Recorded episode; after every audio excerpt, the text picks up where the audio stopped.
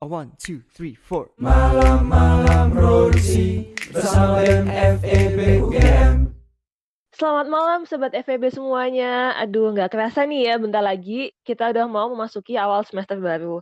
Nah, walaupun dengan keadaan yang nggak memungkinkan untuk offline dan masih harus online, aku harap Sobat F E B tetap semangat ya buat ngejalanin aktivitasnya.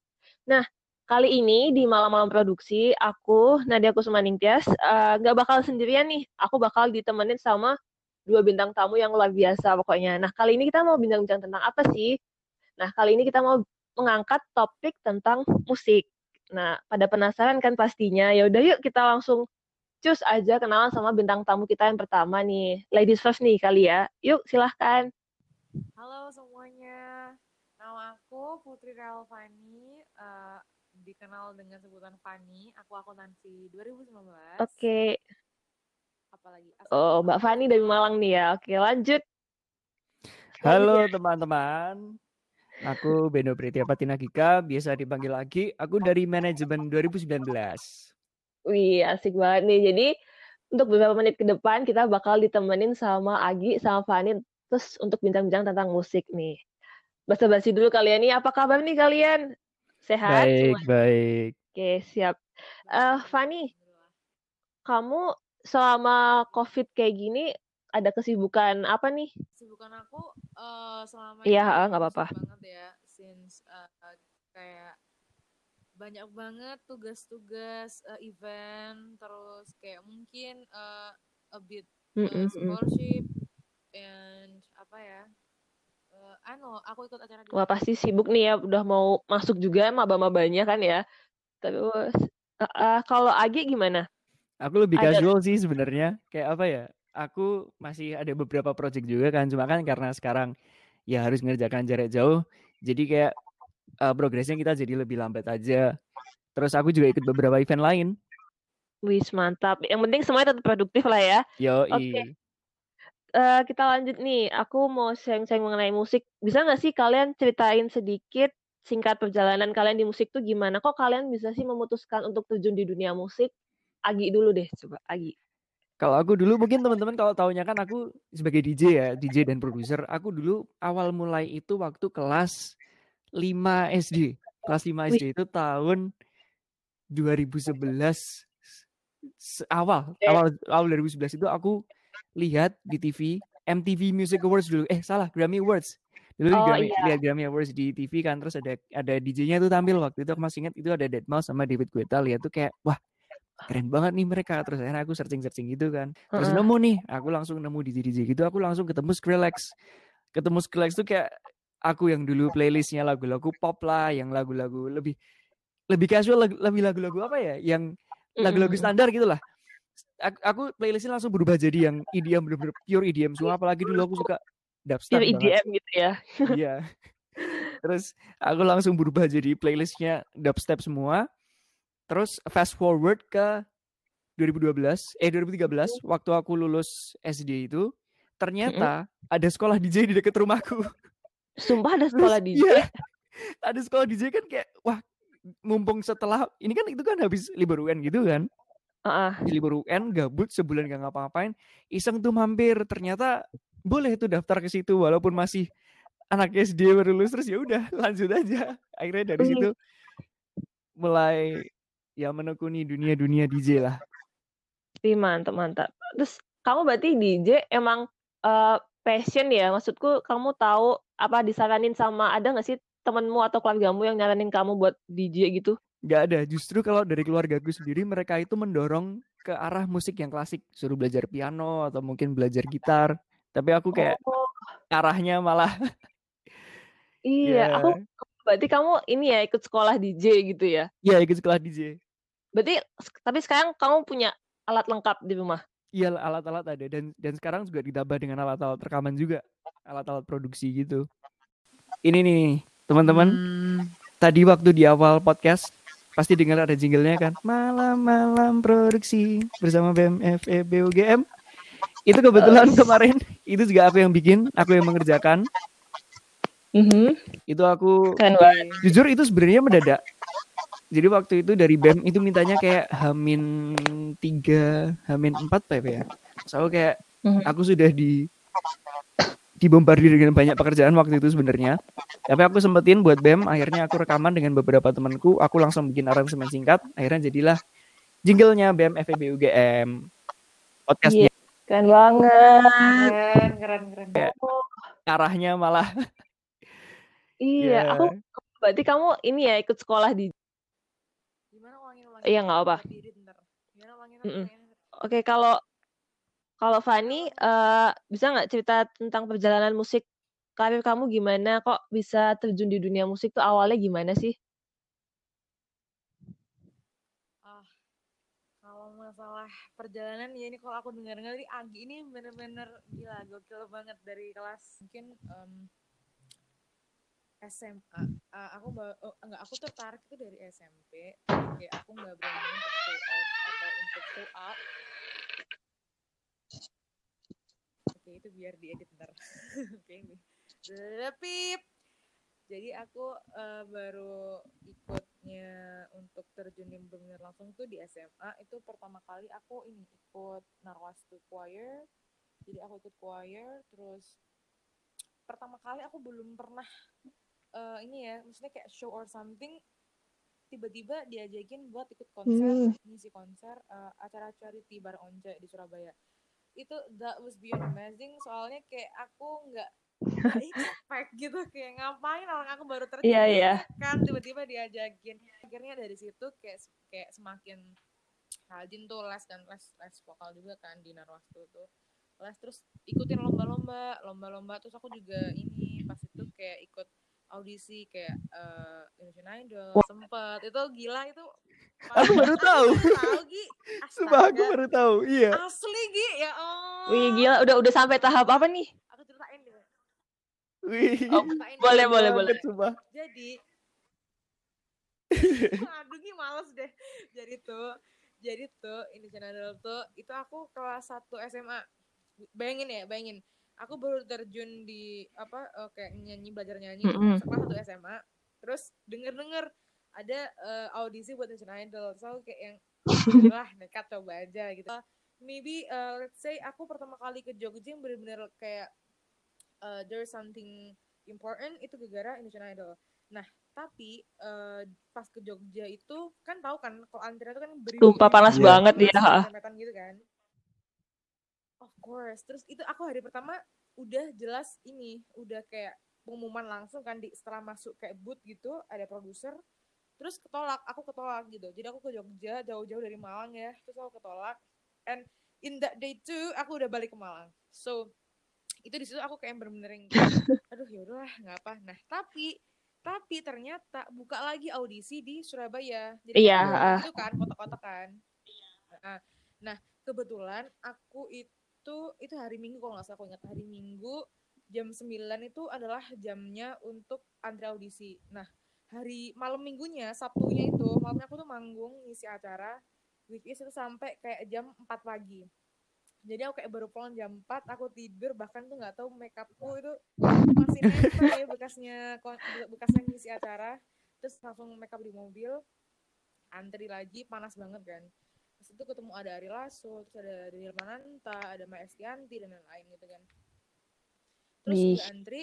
Nah, di Surabaya tuh uh, ini dibagi kayak satu booth, itu ada dua produser, terus isinya tuh ada sepuluh peserta. Nah, yang diambil cuma satu. So, satu banding sepuluh. Kayak gitu. Oh my god. Enggak apa lah wow. Yang penting pengalaman, very, pengalaman. Itu very very strict, bro. Itu very very strict. Soalnya kayak bayangin ya, bayangin ini kamu antri depan booth uh, sainganmu tuh nyanyi, terus kamu ngerasa gila, suara bagus, pahamin, paham gak sih perasaannya? Yeah, I know how you feel. Terintimidasi.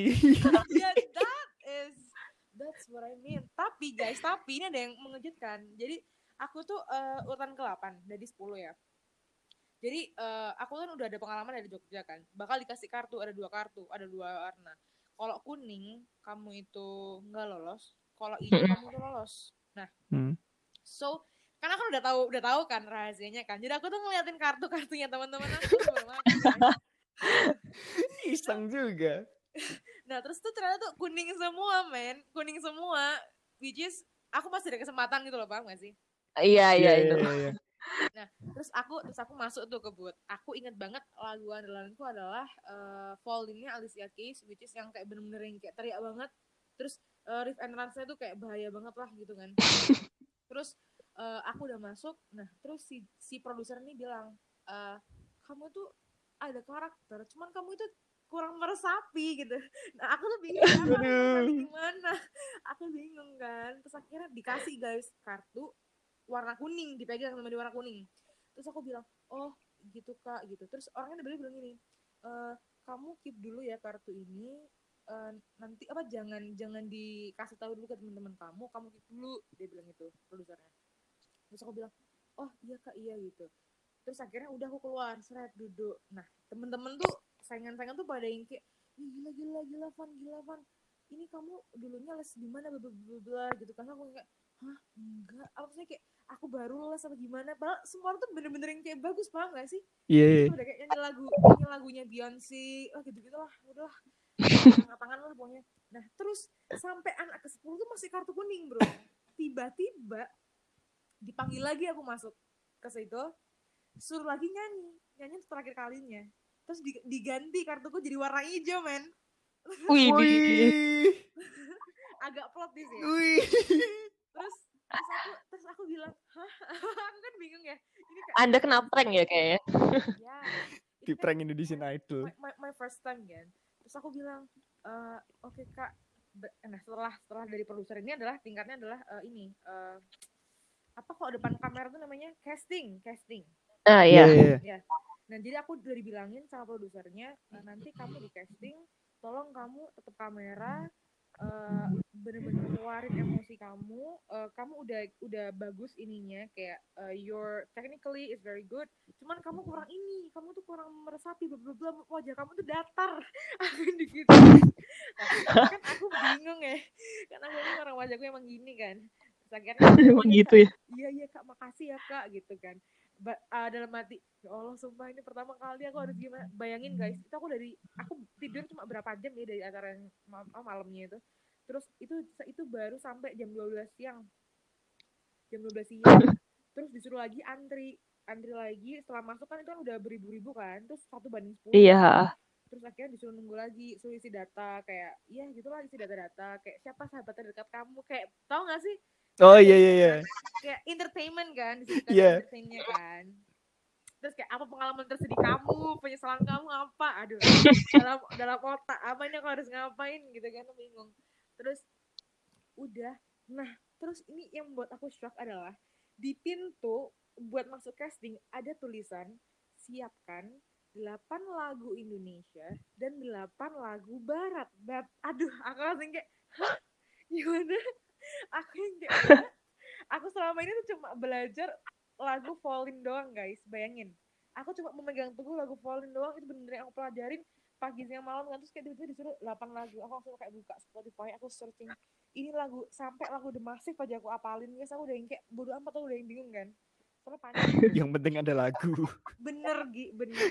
Terus aku masuk ke but, eh, masuk ke ruangan casting itu, bener-bener tas, terus di depan kamu itu kayak yang ini panitia, panitia bukan panitia, orang-orang R C T I itu loh, eh, R C T I nggak sih? Krunya ya.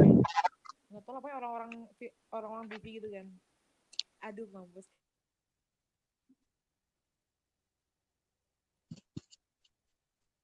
Perkenalkan nama saya Putri Rauvani, umur tujuh belas tahun, eh enam belas betul, umur enam belas tahun. Asal dari Malang, aduh pokoknya tahu kan yang kayak orang-orang di T V itu loh.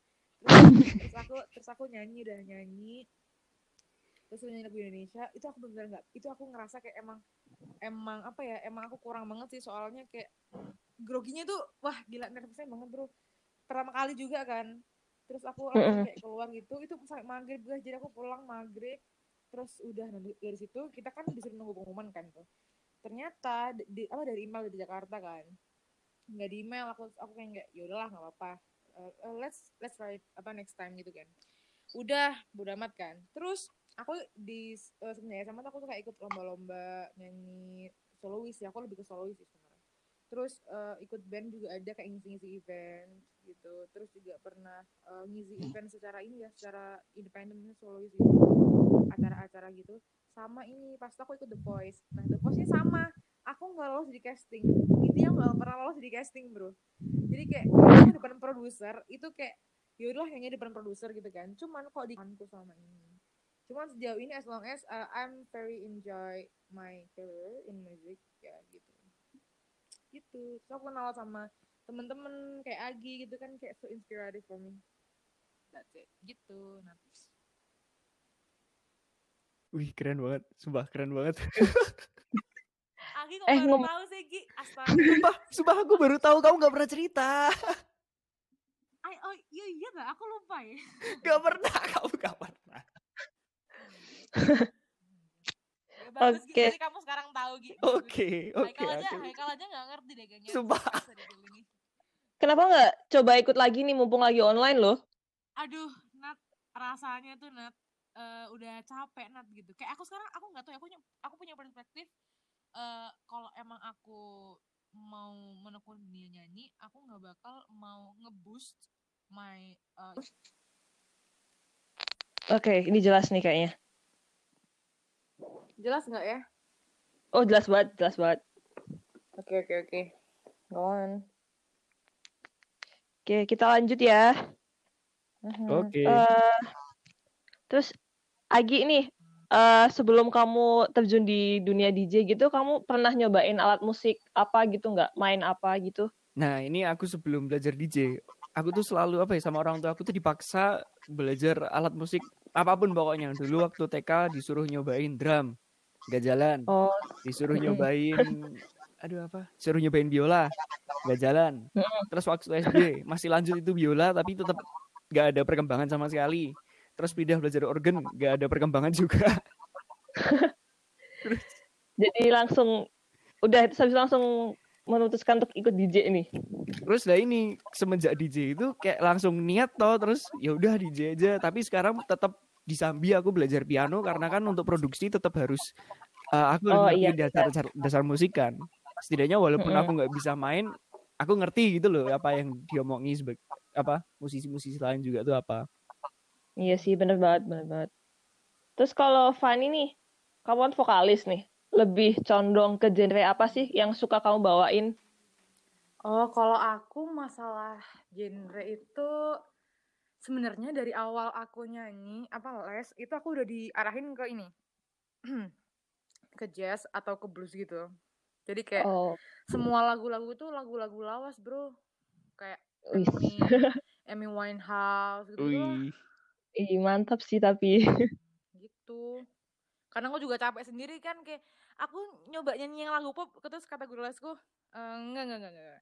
Coba deh kamu lebih gali lagi jiwa jazzmu dalam diri kamu. Terus aku udah enggak, aduh capek. Capek deh kayak gitu terus. Gitu. Bener-bener. Oke, oke. Terus kalian pasti udah sering manggung kan ya? Nah, Yoi. Pernah gak sih kalian dapat pengalaman yang berkesan? Kayak misalnya hal yang memalukan gitu. Kalian pernah bikin kesalahan yang sampai malu, abis itu kayak, oke, okay, gue stay cool gitu. Apa gimana? Pernah gak punya cerita kayak gitu? Uh, Fanny dulu deh coba. Siapa dulu? Oh, aku Fanny, dulu. Fanny dulu. Pengalaman memalukan ya berarti ya intinya ya, pas lagi manggung. Yoi. Aku segudang, sumpah. Asli segudang. Bayangin pas itu aku acara final kom- uh, singing competition ya, aku uh-uh. lupa liriknya. Terus itu itu yang pertama, oh aku, aku lupa liriknya. Terus aku cuma yang kayak kayak humming doang gitu loh. Uh, ini ini berapa event ya? Aduh banyak banget, Tat. Aku sampai lupa mau cerita yang mana. Banyaknya. Kirain cuma satu. So many trouble, sumpah. Sumpah. Jadi ini aku ceritain salah satunya ya. Hmm. Ini yang pal- tapi ini gokil banget cuy. Jadi aku disuruh jadi aku disuruh bawain lagu daerah. Iya. Yeah. Satu lagu daerah sama satu lagu bebas. Nah, lagu daerah ini tuh uh, aku ngambil lagu Kicir-Kicir. Mm. Tahu sendiri Kicir-Kicir baitnya banyak yeah, yeah, banget yeah. kan? Ya kan? Nah, mana lagi aku itu pas itu uh, aku ubah jadi versi jazz. Nah, terus aku tambahin lagi ada rapnya, bayangin, bayangin, aduh ya Allah. Udah jazz ada rap. Terus, nah, nah terus sampai sampai ke bait keberapa gitu, aku lupa ini liriknya yang mana. Padahal Kicir-kicir. Itu kamu improve sendiri ya, padahal. Apa? Uh, jadi jadi tuh kalau di Kicir-Kicir tuh kan ada kayak around six bait atau berapa bait, banyak banget lah pokoknya. Uh-uh. Nah kalau untuk masalah improv yang jazz atau uh, apa rap itu aku emang buat sendiri sih kalau itu. Oh, okay. Nah terus aku tuh benar-benar lagi nyanyi nih ya, aku lagi nyanyi niat ya. Mm-hmm. Terus lanjut ke bait selanjutnya kan harusnya, tapi nggak jadi gegara aku lupa, akhirnya aku nyanyi pakai lirik bait sebelumnya tapi nggak kelihatan men, nggak kelihatan. Tapi sempet diem dulu pasti ya. Ya oh, sih? Enggak, enggak. Oh, enggak. Aku aku langsung aku langsung. Oh, oke. Okay. Profesional. Profesional ya. Keren. Tahu enggak gokilnya apa, men? Apa apa? Apa? Aku juara satu. Nice, nice. Gokil banget. Mana tuh banyak itu itu dengan provinsi gitu loh, kayak there is so many people. Yaudahlah, bodo amat lah, tapi enggak kelihatan juga kok ya. Oh, orang emang orang-orang apal ya, kayak sampai semuanya gitu kan, penting kicir-kicir ini lagunya lagu lama ya tuan gitu kan. Kan nggak tahu ya kuncinya kuncinya P D kan, nggak tahu improvnya kayak gimana kayak gimananya. Bener, confident tuh sangat-sangat is the key. Yo, betul. Oke, kalau Agi gimana nih? Aduh. Ada ada pernah ngelakuin kesalahan gitu nggak? Ada yang mana ya? Ada yang D J, ada yang uh-uh. ada yang kesalahan yang apa? Yang lebih umum sama ada kesalahan yang ada yang ada di aku cerita yang, yang lebih umum nih biasa sih itu uh, gimana gimana biasanya kalau misalnya aku perform aku mm-hmm. salah mencet itu pernah, jadi tiba-tiba lagunya berhenti atau pernah oh gitu waktu itu laptopku rusak belum dibenerin tapi aku udah ada job ya gimana lagi kan aku oh. kalau nggak ada laptop nggak bisa nggak bisa perform ya udah aku pakai aja yang ada. Nah waktu dipakai oh. kalian tahu kan kalau D J itu waktu three two one jump oh, iya. terus pada iya benar-benar nah uh, pas bagian itu laptopnya error terus dia lagunya ngulang dari awal. Jadi yang harusnya upbeat langsung balik lagi ke yang downbeatnya yang oh. yang biasa itu kayak aduh ini gimana. Oh diklik gitu. Orang-orangnya juga ya cuma ini ini gimana sih? Ini gimana sih? Ngakak ya terus, Allah. Ini yang yang lebih ini sebenarnya bukan memalukan sih tapi apa ya? Ini tuh yang stressful banget. Jadi aku dulu oh, waktu gimana? dua ribu enam belas waktu kelas satu S M A mm-hmm. ini itu pernah mm-hmm. diundang ada acara namanya Jogja Student Orchestra. Itu tuh kayak perda- oh, iya, perdana iya. banget, perdana banget di Jogja. Itu tuh pokoknya komunitas orkestra se-Jog- pelajar se-Jogja gitulah dan belum pernah ada komunitas yang semasif ini gitu loh. Nah, waktu iya, itu iya. kreatornya itu nyari pengen kolaborasi antara lagu orkestra dengan E D M nih. Terus karena hmm. kan biasanya mungkin kalau mau cari D J D J yang anak-anak kuliah atau yang udah tua-tua gitu kan biasalah. Terus akhirnya cari yeah, yang aku yeah. masih S M A ini. Oke okay lah. Mm-hmm. Aku main di dua lagu. Nah, di satu lagu ini. Jadi jadi cara workflow-nya tuh gini. Workflow kerjanya selama aku ikut event tuh. Aku di, aku dikasih aransemen sama arrangernya. Terus aku tinggal mm-hmm. ngikutin aja. Aransemen itu persis sesuai aransemen itu. Terus nanti aku mm-hmm. nambahin variasi-variasinya. Pokoknya apapun yang terjadi. Aku harus ikut dengan aransemen itu. Nah. Oh, oke. Okay. Kan aku di sini sebagai guest star ya, itu tuh yang bener-bener apa namanya nama aku tuh yang dipampang di poster tuh loh, wah gimana nggak keren banget, iya. Oke udah. Uh. Aku lihat sih, sumpah aku lihat juga oh, di I G-nya. Aku lihat. Nah, ini nih. Nah waktu ngerjain aransemennya ini, arrangernya itu bilang, eh ini kayaknya ada yang salah, coba dipotong dua bar. Gitu kan. Oke, aku ngikut aja kan, aku potong tuh dua bar. Nah. Waktu dimainin bareng hasilku dengan anak-anak orkestranya ini tuh bingung dan aku tuh nggak pernah sadar sampai hari H sampai ha- oh sampai hari H tuh nggak sadar itu tuh oh selalu nggak nggak pas gitu loh jadi aku uh. yang bagiannya udah sampai sini kenapa orkestra kok aku duluin gitu loh orkestranya tuh selalu telat ini tuh yang salah tuh di mana terus it- terus kayak aku sama ranger itu diskusi sebentar ini tuh gimana ini tuh gimana pusing bah pokoknya pusing sampai ya aku aku di aku kan waktu waktu di waktu perform itu layoutnya di panggung aku tuh di depan aku di paling depan mm-hmm. bener-bener di, bener-bener di depan ya yeah, yeah, star sih ya setelah uh. tragedi berkali-kali ini nggak bisa jadi bersih aku posisi di depan hari ya nggak dipindah ke belakang gara-gara aku biar bisa lihat konduktornya. Dan itu tuh aku sampai sekarang masih nyesel masih bingung karena itu sebenarnya dikemis aja gitu loh. Ini dipotong aja, ini dikurangin. Ternyata setelah aku perhatiin lagi dan aduh kenapa aku harus sadar waktu hari H. Harusnya tuh gak usah dipotong, ternyata arrangernya tuh salah. Yang harus oh. salah. Terus aku juga manut-manut aja kayak gak peka gitu loh. Aduh ini tuh kenapa gitu. Udah saking paniknya sih itu pasti. Iya kan. Terus ya udah. Bahkan sampai gladi bersih aku masih ingat. Gladi bersih itu kan ibaratnya harusnya udah udah, udah fix ya. Lah ya udah fix. Gladi bersih itu aku masih ngaco. Dan itu tuh kayak ranger-ranger itu yang aduh berpusing tuh ngeliatin aku. Ini tuh sebenarnya tuh D J bisa bikin lagu apa enggak nih.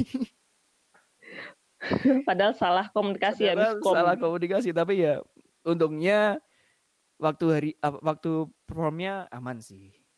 Aman ya. Aman. Kalian kan udah sering banget nih manggung kemana-mana, terus uh, pasti dapat bonus gitu nggak sih atau kalian menghasilkan suatu penghasilan gitu? Yoi. Ingat nggak kalian dapat berapa gitu? Oke, okay. Aku oh, dulu manggung pertama dapat dua ratus ribu. Aku masih ini waktu S M P. Aku dulu les. Waktu S M P. Aku dulu waktu S M P les di I F. Nah, oh iya itu, kita seles-selesan kan. Lu lupa ya. Lu. Oke. Okay. Yuk lanjut lanjut. Terus, um, waktu itu ada event semacam open house apa ya? Aku lupa. Pokoknya semacam hmm. event promosi gitu loh. Terus kayak mereka okay, tuh okay. calling talent gitu kalau ada anak-anak I F yang mau um, apa namanya? Oh yang iya iya gitu, iya. Yang mau perform gitu. Aku iseng nih, itu masih zamannya Twitter banget. Aku cuma iseng reply, D J boleh nggak titik dua V. Aduh. Terus ternyata mereka oke-oke aja. Aku di D M beneran. Terus akhirnya diskusi. Terus akhirnya waktu les tuh bener-bener diomongin gimana. Terus oke. Okay. Mereka bilang e, besok datang ya gini-gini. Nanti kamu dapat cashback. Yeay. Tapi itu bener-bener ya, lumayan. Itu, dan itu karena perform pertama yang apa ya? Ibaratnya kayak yang bener-bener publik. Aku tuh kayak masih nggak tahu gitu loh. How, how, what am I supposed to do on stage? Dan itu kan di kafe. Dan aku dulu wawasan lagunya tuh yang kayak masih sempit banget gitu loh. Aku gak bisa baca suasana. Ya harusnya di kafe aku yeah. main, main lagu apa kayak yang slow gitu, minimal house atau tech house itu. Aku bener-bener main. Tapi ajep-ajep gitu ya. Ajep-ajep. Wow, gak tau bodo amat. Pokoknya aku tuh main. Dan aku di depan tuh yeah, bukannya yeah. yang enjoy. Aku bener-bener di depan tuh kayak patung. Kaku jangan. Kaku, bener-bener kaku di depan. Tangannya udah cuma diem aja. Geraknya tuh secukupnya itu, nggak ada bedanya sama sekali, bergerak secukupnya. Iya. Yeah. Walaupun lagunya dung dung dung dung orang makan aku juga. Nggak sinkron gitu ya? Udah nggak sinkron dari akunya, dari yang nonton lagunya juga. Bisa bayangin sih. Oke, kalau Fani gimana? Kalau aku, eh tadi ntar, tadi Agi. Oh enggak, itu pertama kali. Awal-awal, awal-awal. Aku nanya awal-awal aja sih. Oh dari awal. Biasanya kan awal-awal oh, kan diingat awal-awal gitu kan, dapat seneng nih dapat. Nih nih. Kalau aku sebenarnya untuk uh, bukan fee sebenarnya, misalnya kayak oh, iya, iya. menang gitu loh, paham nggak sih? Jadi mm, iya iya. A prize bukan ini, bukan ini. Kalau terkecilnya dulu tuh pernah uh, kayak seratus ribu gitu, pernah mm. bro, dulu zaman dulu. Lomba. Terus terus kalau itu itu itu itu kayak tergantung tingkat sih guys. Kayak kamu tingkat apa? Kayak tingkat kota atau tingkat provinsi atau tingkat kayak high school kayak gitu-gitu. Dulu um, kalau provinsi dulu juga pernah. Itu tuh satu dapat satu. Terus pernah juga terus pernah juga ini kayak ngisi event gitu dapat lima ratus. Udah, itu doang pengalaman aku mah. Kalau yang dibayar, sisanya mah masih orang-orang harga. Kayak gitu. Kalau ini pasti kalian punya dong, uh, apa sih kayak musisi favorit atau yang kalian jadiin inspirasi, role model dalam bermusik kalian gitu, hmm. ada nggak? Fani siapa? Fani dulu. Kamu dulu aja. Uh, siapa, dari siapa dulu? Aku, aku. Oke. Okay. Dari aku... Kalau ditanya musician luar negeri, dari dulu aku jawabnya always Adele. Kalau gitu uh, um, siapa namanya? Oh, orang, Alicia Keys, uh, ini ya. Alicia Keys. Nah itu dua orang itu. Tapi kalau yang di Indo itu oh. ini sedih banget sih, ini almarhum Glenn Fredly. Bayangin ya, aku setiap mau lomba tuh mesti aku nyari, kan aku emang perfectionist ke jazz kan, jadi aku always nyari uh, how to sing it in a jazz way. Nah jadi aku kayak mesti mesti aku nyari di YouTube ya. Nah kebetulan setiap lagu yang mau aku bawa itu udah ada dibawain atau di cover sama almarhum Glenn gitu loh, jadi kayak aku always ngeliat-ngeliat gitu. Kayak pas tuh mau bawain lagu apa ya, hmm, ini oh, pas tuh aku bawain lagu, kebetulan bawain lagu di semifinal lagunya Glenn yang uh, oh iya iya you yeah. are my treasure. Oh iya iya iya apa sih uh, uh, tahu tahu you, you, you are itu itu sama, aduh banyak banget deh pokoknya. Aku selama ini kalau in, di Indo aku ini kalau nggak Glenn iya yeah, yang setipe ya, yang segenre uh, gitu sama hmm. lagi satunya. Iya iya iya iya setipe itu. Oke, kalau itu sih lagi siapa nih kalau aku inspirasinya? Inspirasi dalam E D M itu aku masih sampai sekarang Skrillex. Aku yang benar-benar sampai sekarang. Oh, yang tadi ya. Dia, karena dia inspirasiku yang buat belajar D J juga kan. Mm-mm. Pokoknya aku mati-matian semua album punya, semua lagunya punya. Terus kayak lagu baru pun aku mesti selalu kayak based on him gitu loh, selalu berdasarkan dia. Iya, iya. Bagus-bagus. Terus kalau apa sih uh, kamu selain E D M nih? Uh, suka musisi siapa gitu selain yang D J D J gitu? Hmm, kalau sekarang aku lagi seneng jazz. Aku lagi seneng, oh, lagi lagi seneng, seneng jazz, jazz juga ya. Iya. Yoi, gak cuma I D M, gak cuma jeda jeduk. Padahal kalau orang tua gue bilang, aduh apaan sih nih, gak bisa menikmati jedak-jeduk doang. Ya makanya dulu orang tua aku juga pertama kali tuh gitu. Tapi sekarang udah ini ya, udah dukung gitu ya. Udah lebih menerima lah walaupun enjoy-nya masih susah. Bener-bener. Eh Agi dengerin siapa ya? Aku acak sih sebenarnya. Kayak uh, Jacob Collier, Stevie Wonder. Oh. Uh, oh. Yes, Anomaly. Kayak ja- ada juga jazz jazz fusion yang E D M gitu juga. Oh, ada. Campur- oh. Iya. Iya sih di mix gitu ya. Iya, yeah, ngerti ngerti aku ngerti. Itu ya tahu. Oke. Okay. Uh, katanya di di anu ini enggak aku kurang ajar. Menurut kamu aja sih kayak uh, pandangan musisi bener. Indonesia saat ini tuh gimana sih, udah bisa apa maksudnya uh, bagus menyamai sama uh, internasional yang lain apa gimana gitu loh. Kalau aku lihat dari overall ya, kan misalnya kayak kita lihat dari teman-teman kita dulu kayak musisi-musisi dari kecil banget sampai yang udah benar profesional. Nah, kalau menurut aku ini benar-benar ini ya, kayak semakin berani gitu loh teman-teman kita tuh semakin untuk berkarya. Itu aku sangat-sangat appreciate all of uh, young musician yang yang benar-benar itu yang benar-benar udah berani banget berkarya. Kalau untuk yang profesional, as you know, and they are so amazing. Apalagi yang sekarang lagi booming kan akhir-akhir ini si dari oh iya betul. Uh, Nicky, yeah, yeah. terus Rich Brian, gitu-gitulah. Itu itu benar-benar mengharumkan banget kan namanya sama yeah, yeah. kan mereka.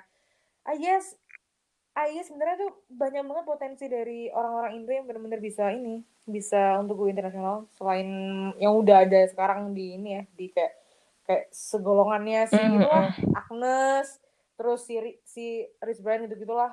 Menurut aku banyak banget potensinya, banyak banget people potensinya. Cuman mungkin mengerti pasar gitu sih kalau menurut aku. Tapi they are beyond yes. amazing banget bagi aku. Kan sekarang banyak nih muncul-muncul kayak penyanyi baru nih. Kamu yang kayak misalnya Indonesian Idol kemarin, kamu jagoin siapa sih? Kamu kayak ngikutin nggak? Oh, kalau Indonesian Idol ini... Oh, ya stylist. Uh, tiap hari bisa ganti tuh. Ayo loh, ayo loh. Yang mana? Ini nih orang-orang orang N T T. Ini loh temennya si ah, Mariam Jola, Jola, perempuan. perempuan. Ah Noella, eh kok Noella sih bukan ya? Gak menang dia, gak, gak menang. menang. Oh wait, uh, siapa ya? Berarti pas siapa? Yo. Zamannya. Yang ini nih. Zamannya Noella. Dia dia, aduh. Eh Noella ya? Eh bukan yang baru ini loh. Leodra, Tiara, Ziva, baru. Aku sebutin satu-satu nih. Oh Ziva. Ziva itu Ziva, I really like her ini, her character. Ya yeah, itu Ziva. Tapi ada lagi satu lagi. Oh, ini satu darah sama si Maria, maksudnya aduh, satu ya? Ini satu daerah. Tapi aku lupa siapa namanya. Rambutnya keriting, orangnya so soan banget. Oh, oke okay deh. deh. Amazing. Kita lewatin dulu deh kalau gitu. Oke, Agi. Agi gimana nih pandangan terhadap musisi Indonesia? Uh, Udah bisa aku pengen, lanjut. Aku pengen ngelihat ini dari kacamata E D M ya.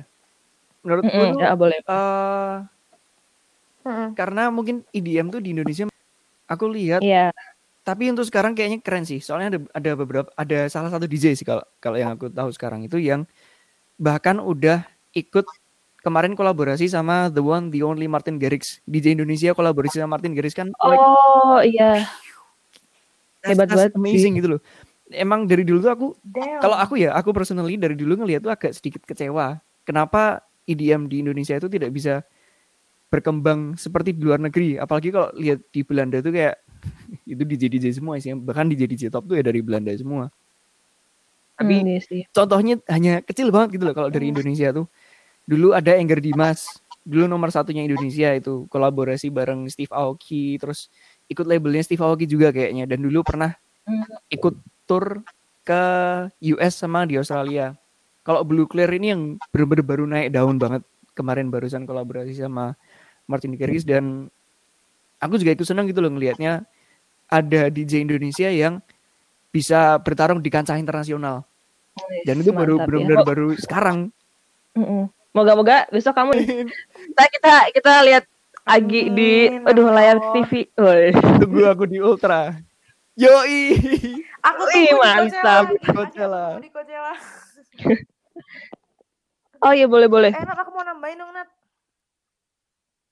Ini kayak sebenarnya tuh banyak banget um, uh, musician lokal itu tuh kalau aku lihat itu ya banyak banget yang kayak mereka tuh benar-benar bawain nama Indonesia di luar negeri, cuman mungkin mereka tuh basicnya bukan. Oh iya iya, jadi kayak, kayak banyak loh sebenarnya tapi nggak ke expose gitu kan? Itu mm-hmm. uh, banyak tapi nggak ke expose gitu loh. Nah itu itu masalahnya yang mungkin bisa jatuh ke kayak uh, apresiasi kita para teman-teman uh, Indonesian ke teman-teman yang udah berhasil membawa mm-hmm. budaya keluar.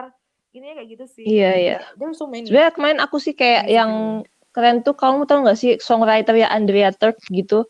Jadi dia tuh kayak menang lomba nulis lagu gitu di di Inggris apa ya kalau gak salah. Cuman emang gak terlalu terekspos gitu loh. Padahal kan wow. itu menurutku juga. Wow. Itu dia bawa nama Indonesia loh padahal. Tapi kayak kenapa gak, gak ada yang kayak antusias gitu loh buat nge-expose-nya. Makanya kayak itu sih kayaknya kekurangannya gak, gak sih. Gak ada yang tahu. Iya jadi kita gak ada yang tahu. Yeah, yeah. Mm. Yeah, kayak terakhir nih. Sebelum closing, uh, kalian dong uh, minta satu kata atau dua patah kata kalian ucapin buat teman-teman F E B atau yang di luar sana yang mungkin masih ragu untuk terjun di dunia musik, belum pede, dan ya gitu-gitu deh pokoknya. Nih, siapa dulu nih? Oh, iya. Siapa dulu? Ayo. Siapa aku deh, gak apa-apa. Oke.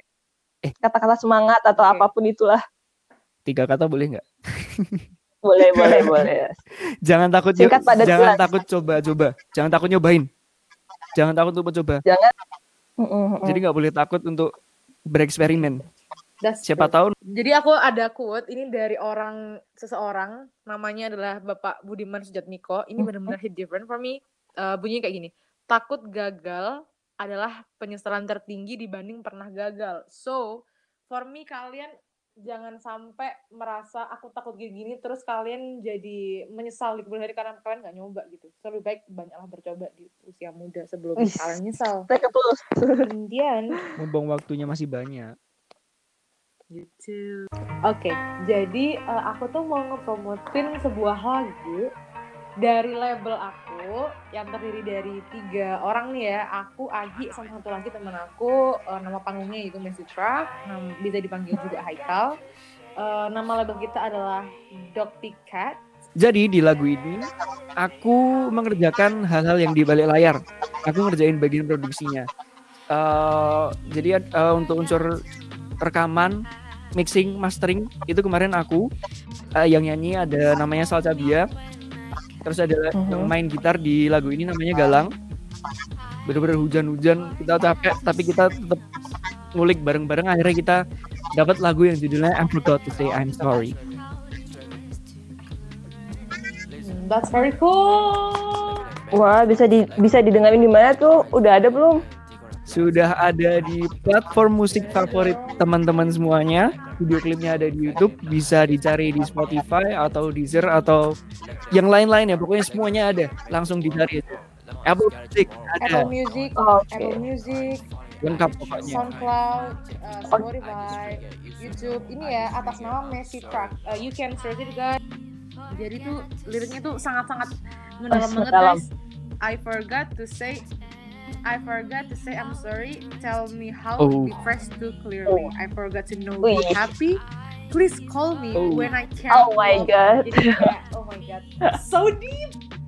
Penasaran kan kalian? Langsung di tag aja pokoknya. Check, I Forgot, yeah, check I Forgot to Say I'm Sorry in all music Yuki. platforms, oke? Okay? Oh ya nih, Agi mau ada yang mau ditambahin lagi nggak? Mau promote apa gitu? Oh ya, teman-teman. Boleh banget mampir ke channel YouTubeku Beno Bredi Afatina Giga. Kalau bingung ngetiknya, cari aja D J Agi. Biasanya gig D J ada beberapa yang aku upload di situ. Terus mungkin ada random project lain, aku ada di situ semua. Atau mungkin teman-teman besok kalau sesudah Covid ada project pengen rekaman, pengen bikin podcast, pengen apapun lah, boleh banget kontak aja. Mantap tuh. Kalau butuh butuh apa-apa bisa langsung kontak gitu aja ya. Yoi. Oke, jangan lupa juga buat lihat-lihat sama subscribe akun YouTube-nya Agi. Oke. Makasih juga Sobat F E B udah mau dengerin sampai akhir. I hope you guys enjoy.